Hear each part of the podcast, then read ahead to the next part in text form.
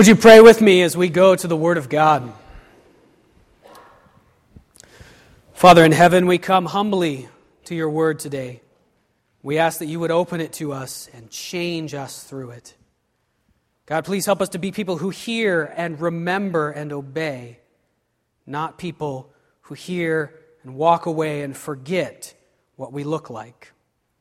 Pray this in Jesus' name. Amen.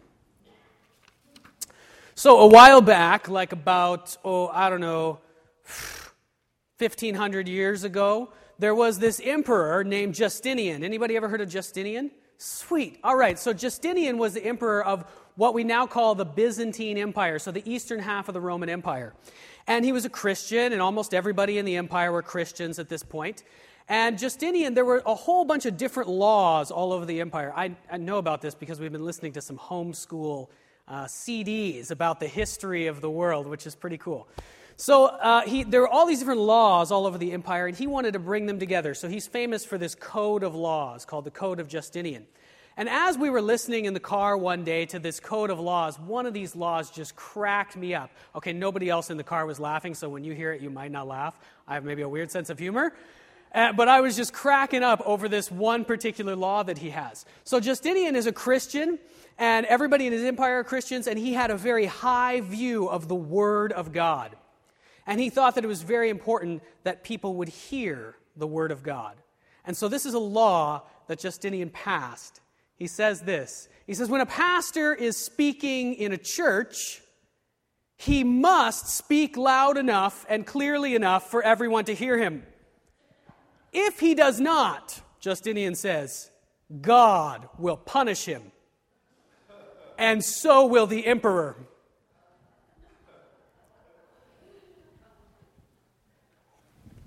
So Justinian had a very high view of God. If you ever cannot hear me, God's going to punish me. So you better come and let me know so I can speak up or they can turn me up a little bit.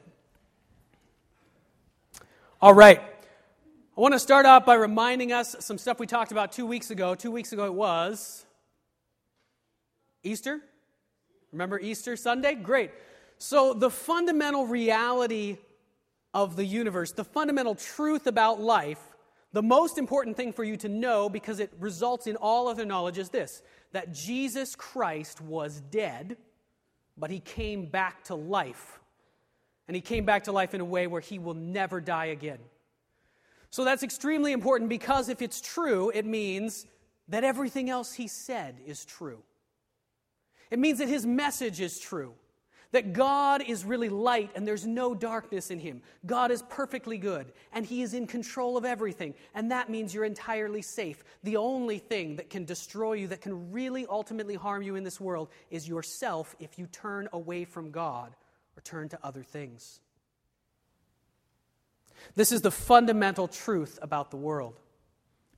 Now, after the service on Easter Sunday, somebody, I don't even remember who it was, maybe you can tell me after today. Somebody came up to me and they said a few words to me. And you know how sometimes someone says something to you and it kind of is like a seed that's planted in you and it, it grows?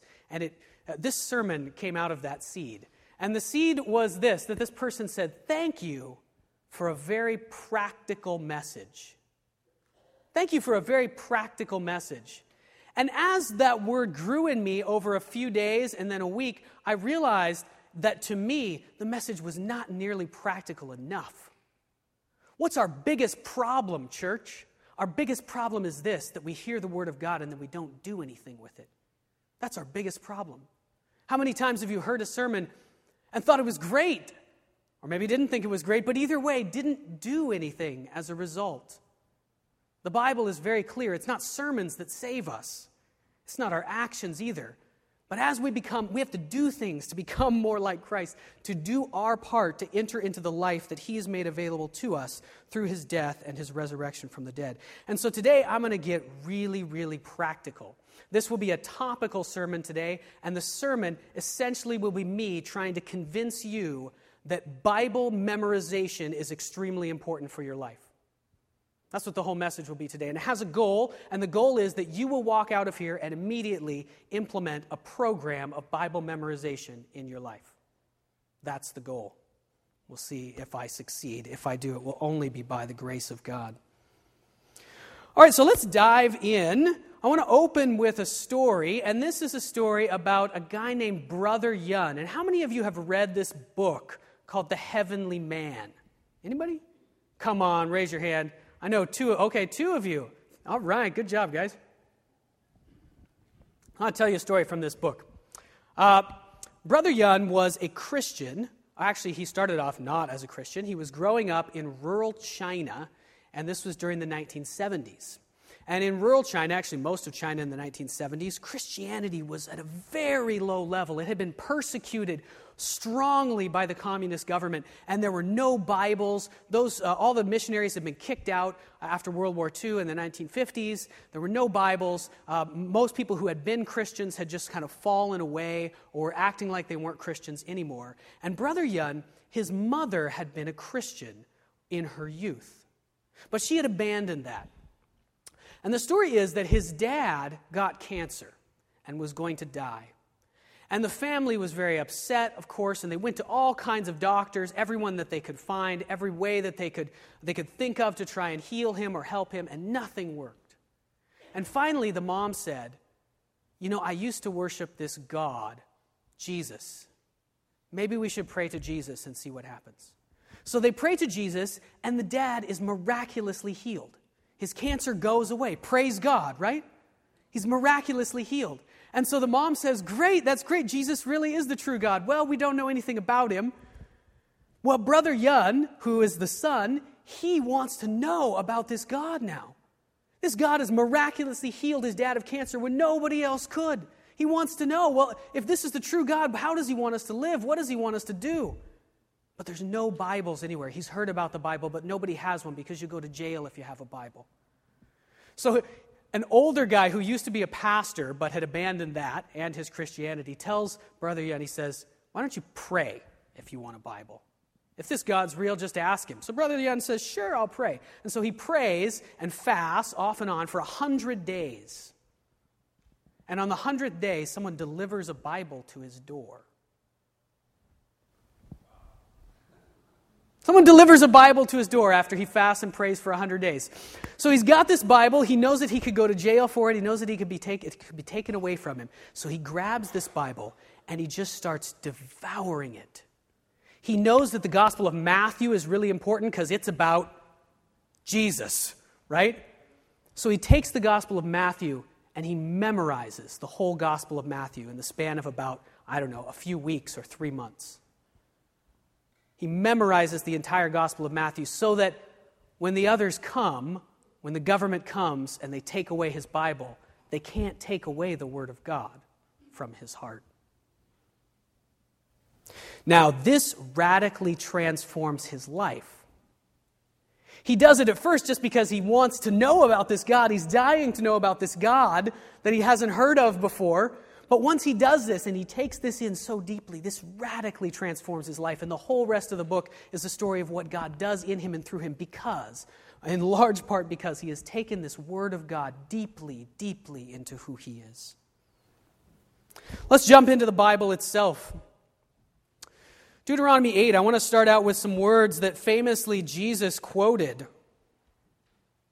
You remember, of course, when Jesus was being tempted by the devil and he was tempted to turn, he had fasted for 40 days, and he's tempted to turn a stone into a loaf of bread. And what does he say to the devil? We'll get back to that temptation a little bit later, but what does he say to the devil in that instance? He says, Man does not live on bread alone, but on every word that comes from the mouth of the Lord. But check out the context for that verse. If we go to Deuteronomy 8, let me read just the first half of that sentence. God is saying, or I guess Moses is saying to the Israelites about God, He humbled you, causing you to hunger and then feeding you with manna, which neither you nor your ancestors had known, to teach you that man does not live on bread alone, but on every word that comes from the mouth of the Lord.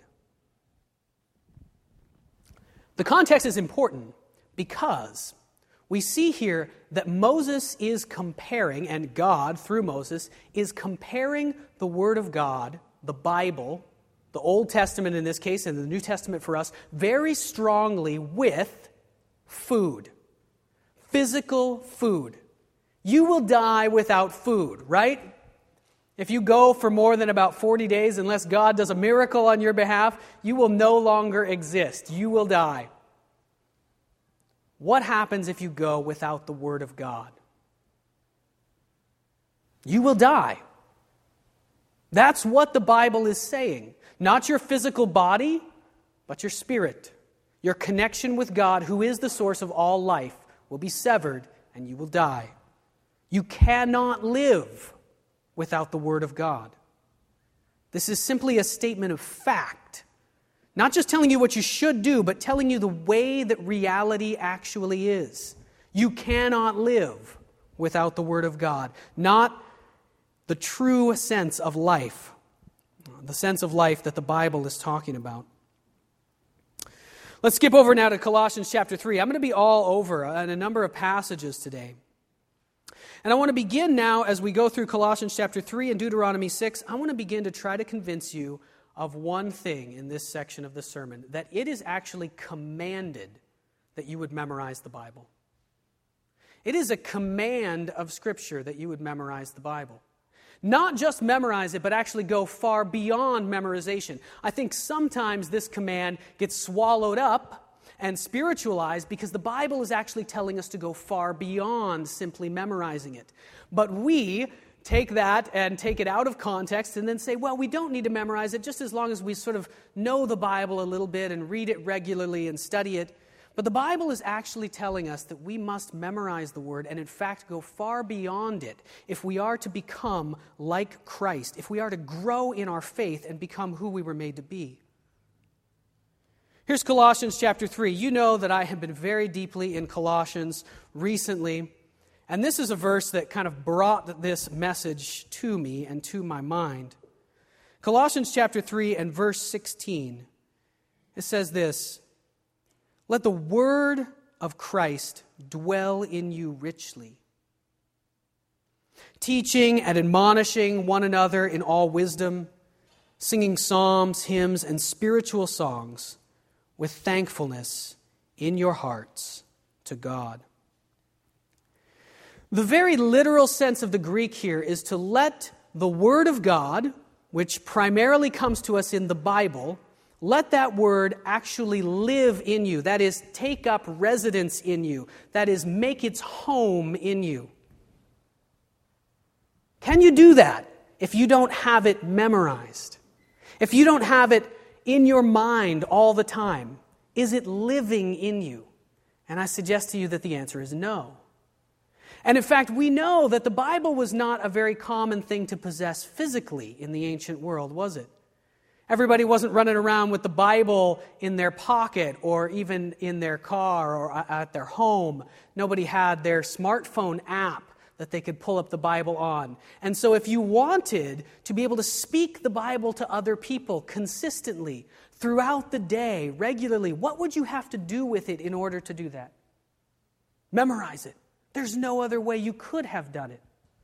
So the passage is assuming that you have the Bible memorized, large portions of it perhaps, or at least very important parts, and then is encouraging you to use that consistently in your daily life with other people, other Christians, to speak that to them. It's then telling you to be singing psalms, which are, of course, part of the Bible, right? Singing psalms. You can't sing it if you don't have it memorized. Let's move forward because there's an even stronger passage. I'm only going to use two passages to try and convince you that the Bible commands scripture memorization. And the second one is in Deuteronomy chapter 6. And this is by far the strongest place in all of scripture. Now, what is Deuteronomy chapter 6? First of all, it is what Jesus says is the greatest commandment. Deuteronomy chapter 6, verses 4 and 5 contain what Jesus says sums up the entire Old Testament. If you wanted to bring all of Scripture, everything that God has ever revealed to the world, and sum it up in one sentence or two, here's how you would do it Listen, Israel, The Lord our God is the only true God. So love the Lord your God with all your heart, soul, and strength. This is an extremely important commandment that you are to love the Lord your God with everything that you have. Now, the question arises how do you do it? Do I just flip a switch and I just tell myself, okay, love God? Or I just try to think really mushy, warm feelings about God? Is that how I love Him? No. And the Bible goes right on to tell you how you will do it. And the Bible goes right on to tell you how you would do it immediately following that in verse 6. In the NIV and a lot of translations, more literally, what it says is, You will have the Word the commandments of God upon your heart. You must have these commandments of God upon your heart. What does it mean to have something upon your heart? What do we say in English if we, if we know something by heart? What does that mean? It means we've got it memorized, doesn't it? And look up here, we've got the contemporary English version actually goes right out and says what this verse would be if we put it into common English. It would be this memorize his laws. Memorize his laws. It was very clear, I submit to you, to the Israelites that they were to memorize this word. There is no other way they could have consistently had the word of God on their hearts but the passage is also telling us to go beyond memorization. To have something upon your heart is to take it in deeply, deeply, and consistently until it becomes what your will, your desires are set on. If you take something in consistently and deeply enough, it will change what you actually want. And that is what the Bible means when it says you must love the Lord. Your desire, what you want, the thing that is the best and the greatest to you would be God Himself. And the or a primary way to achieve that result, with the help of the Holy Spirit, is to memorize the Word of God. Of course, the passage goes on to say that you need to tell these commands to your children over and over again. Talk about them all the time, whether you're at home, walking along the road, going to bed at night, getting up in the morning. Write down copies of these laws and tie them to your wrists and foreheads to help you obey them. Write these laws on the door frames of your home and on your town gates. Again, if you're an Israelite, how exactly would you talk about the commands of God while you're walking along the road? If you don't have them committed to memory? How would you talk about them when you're going to bed at night or getting up in the morning? I want to move now a little bit into why you would want to memorize the Bible. See, it is a command in Scripture, and it is assumed many, many places in Scripture. But God is not mean. He doesn't give you commands just for no good reason. He's not telling you to memorize the Bible. You may say, oh, that would be very difficult to memorize the Bible. He's not telling that to you just because he wants to give you some homework, like he's your you know, grade six teacher and he thinks you don't have enough to do.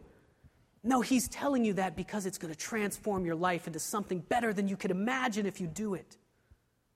Let's see what kind of power is in the memorization, the deep internalization of the Word of God. Let's go now to Joshua chapter 1. And you know, in the book of Joshua, God has given Joshua a very difficult task to accomplish.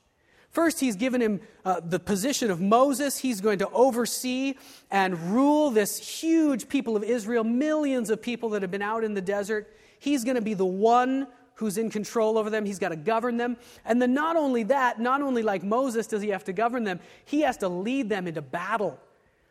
He has to go cross the Jordan River He's got to trust God enough to uh, part the Jordan River, just like jo- uh, Moses parted the Red Sea. And then he's got to trust God enough to go up against these huge cities with thousands and thousands of strong warriors, walled cities. And over and over again, he's got to trust God as he does that. You might imagine Joshua could be very afraid of this task. I would be very afraid of this task. But God gives him a command in actually at the end of Deuteronomy, a bunch of times he says in Deuteronomy chapter 30, and then again in the first chapter of Joshua, starting at verse 7. God says to Joshua, Be strong and very courageous. Be careful to obey all the law my servant Moses gave you to do. Do not turn from it to the right or to the left, that you may be successful wherever you go. So Joshua's task is to not worry about anything that happens in his life, but just to fix himself firmly on God and on the commands of God. He must do exactly what God says to do and not turn in any direction. And if he does, he will win. And this is exactly the same position that you and I are in, by the way. But how's he going to do it? And it says this keep this book of the law always on your lips. Meditate on it day and night so that you may be careful to do everything written in it. Meditate on the scripture day and night. Have it constantly on your lips and in your mind. How would you meditate on the scripture day and night if you don't have it memorized? But even further than that, how would you meditate on the scripture all night? What does this mean? Was Joshua supposed to not sleep? This is actually a command in a number of places in Scripture. Uh, in Psalm 1, in Psalm 119, that you're supposed to meditate on the Scripture day and night. Are you supposed to wake up in the middle of the night? How many of you do that? Wake up in the middle of the night. I'm not going to raise my hand, I do that. And spend some time meditating on Scripture. Maybe some of you do. But I submit that there is another way to meditate on Scripture even while you're asleep. I had this job in high school. It was a great job. There was this house that was built in the 1800s, and we were restoring it. And there was this huge wall, huge wooden wall, and it was covered in about seven layers of lead paint. And my job was heat gun in one hand, scraper in the other hand and I had to scrape that whole wall. It took me three weeks, eight hours a day of just the same thing over and over. I did the whole wall. After I would do that all day long, I'd go home and I'd start falling asleep, and guess what popped into my mind as I was falling asleep? Guess what I dreamed about? Every single night, I would dream about scraping paint off of a wall. How could you meditate on Scripture day and night? If you have taken in Scripture constantly, if it's what is before your mind throughout your day, every day, if you have taken it in so deeply, deeply enough, it will pop up when you're falling asleep, when you're waking up in the morning. It will pop up even in your dreams. This, I think, is an important part of what it means to meditate on the Scripture day and night. And the result of this will be a flourishing life. The result of having your mind on the Word of God constantly will be a flourishing life. The result for Joshua was that he would no longer be afraid. He would be able to stand in front of the enemy army, a force that looked like it was impossible to defeat, and say, No problem, I'm not afraid. God said, Do it, let's just do it. Don't you want to be like that? In the church, we are bound by many different things. We sing that song that, the, the, that God is able to, Jesus is able to break every chain. But there are many chains binding us in this church today. All of us have our different chains, things that we are held down by. I recently uh, met a, a, fantastic guy by the name of Dan who works through uh, West Point Grey Baptist Church, actually. And what this guy Dan does is he runs sort of uh, recovery programs, well, not recovery, accountability programs for men who struggle with pornography. This is a big thing in the church.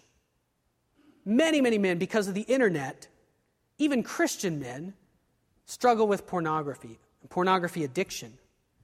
And this guy was coming to me to talk to me about that and tell me how, what they do in their groups. And he told me this long story of how they had he had been in a whole bunch of different groups that had tried to break the power of this addiction over different men that had been with them and how they had failed over and over again he told me this story of god, how god had put him on a 16 year long journey and shown him through a number of different ways and signs what things he should be doing in order for this actually to work, to enable the Holy Spirit to really break the power of pornography addiction in these men's lives.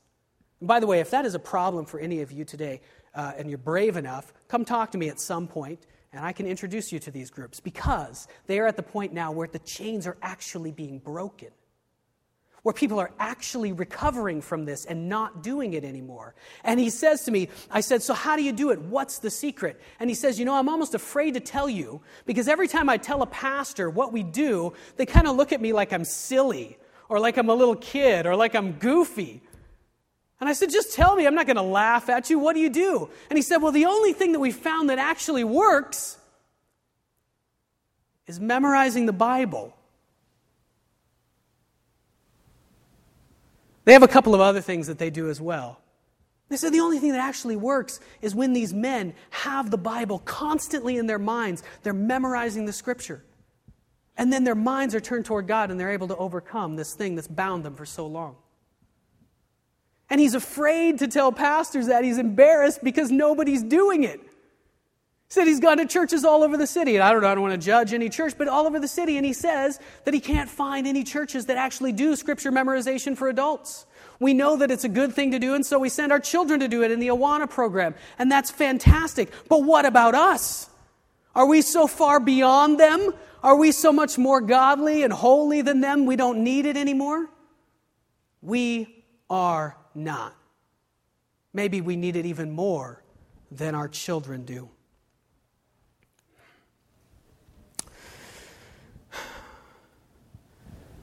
There are a couple of uh, things I want to say in closing. Uh, scripture memorization can be done wrongly. It can be done as if you were following a law. And so I do want to emphasize that the title of the message this morning is Beyond Memorization. Because simply to commit the scripture to memory, although it will do you some good, if you do it as if you were studying for a test, or just so that you can spit it back out, or just so that you can say you did it or impress other people, that will actually do you no good.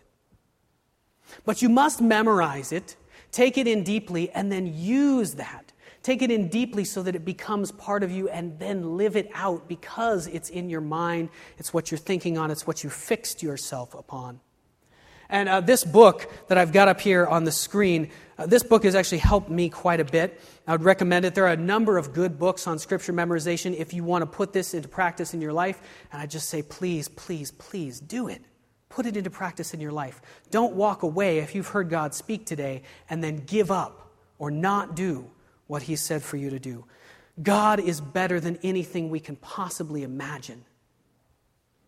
There is no, there is no joy that compares with Him, and this will bring you to Him. This book has got a, lot of great information on uh, ways that you could set up a scripture memorization program, lots of practical tips, and you can do it. That's the last thing that I want to say. You know the whole English language. Every one of you knows thousands and thousands of words in the English language because you focused on it. You committed your mind to it consistently over time. It doesn't happen immediately to memorize Scripture. And there are people who are better at it naturally and people who it's more difficult for, but every one of you can do it. It's a question of obedience, my friends. Will we obey God? Will we do what He's told us to do for our own good? I'm going to finish up this morning by reciting some scripture for you. And I'm not reciting scripture to say, woohoo, look at me, I memorized some scripture, I'm so good. I'm reciting scripture for two reasons. One, because we are to be saying the, the word of God to each other. That is extremely important. When someone else speaks the word of God to you, it has power. The Holy Spirit puts power into it. And second, because I want to inspire you, if I can, to actually go and do this. So I'm going to recite for you two passages, and I would invite you to just close your eyes or look up at the ceiling or allow the words to come into you. I'm going to recite for you Psalm 1 in the NIV version, and then I'm going to recite for you uh, Colossians chapter 3, verses 1 to 17 from the contemporary English version. And hear this not as my word, because it's not my word, it is the word of God.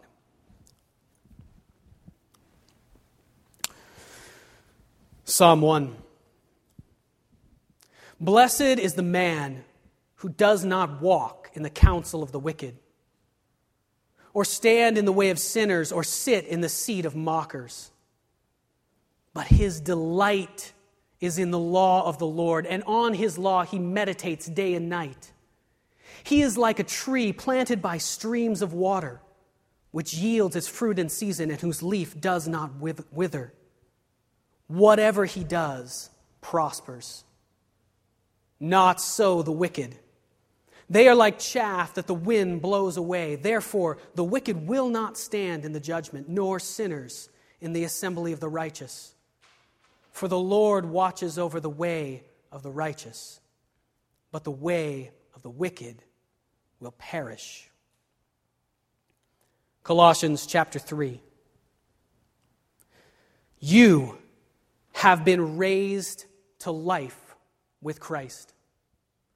Now set your heart on what is in heaven, where Christ rules at God's right side.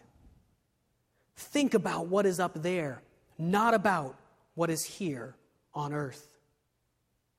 You died which means that your life is hidden with Christ who sits beside God. Christ gives meaning to your life, and when he appears, you will also appear with him in glory. Don't be controlled by your body. Kill every desire for the wrong kind of sex. Don't be immoral or indecent or have evil thoughts. Don't be greedy, which is the same as worshiping idols. God is angry with people who disobey him by doing such things. And this is exactly what you did when you lived among people who behaved in this way. But now, you must stop doing such things. You must quit being angry and hateful and evil. You must no longer say insulting or cruel things about others and stop lying to each other. You have given up your old way of life with its habits. Each of you is now a new person. You are becoming more and more like your Creator, and you will understand Him better. It doesn't matter if you're a Greek or a Jew or if you're circumcised or not. You may even be a barbarian or a Scythian, and you may be a slave or a free person. Yet Christ is all that matters, and He lives in all of us.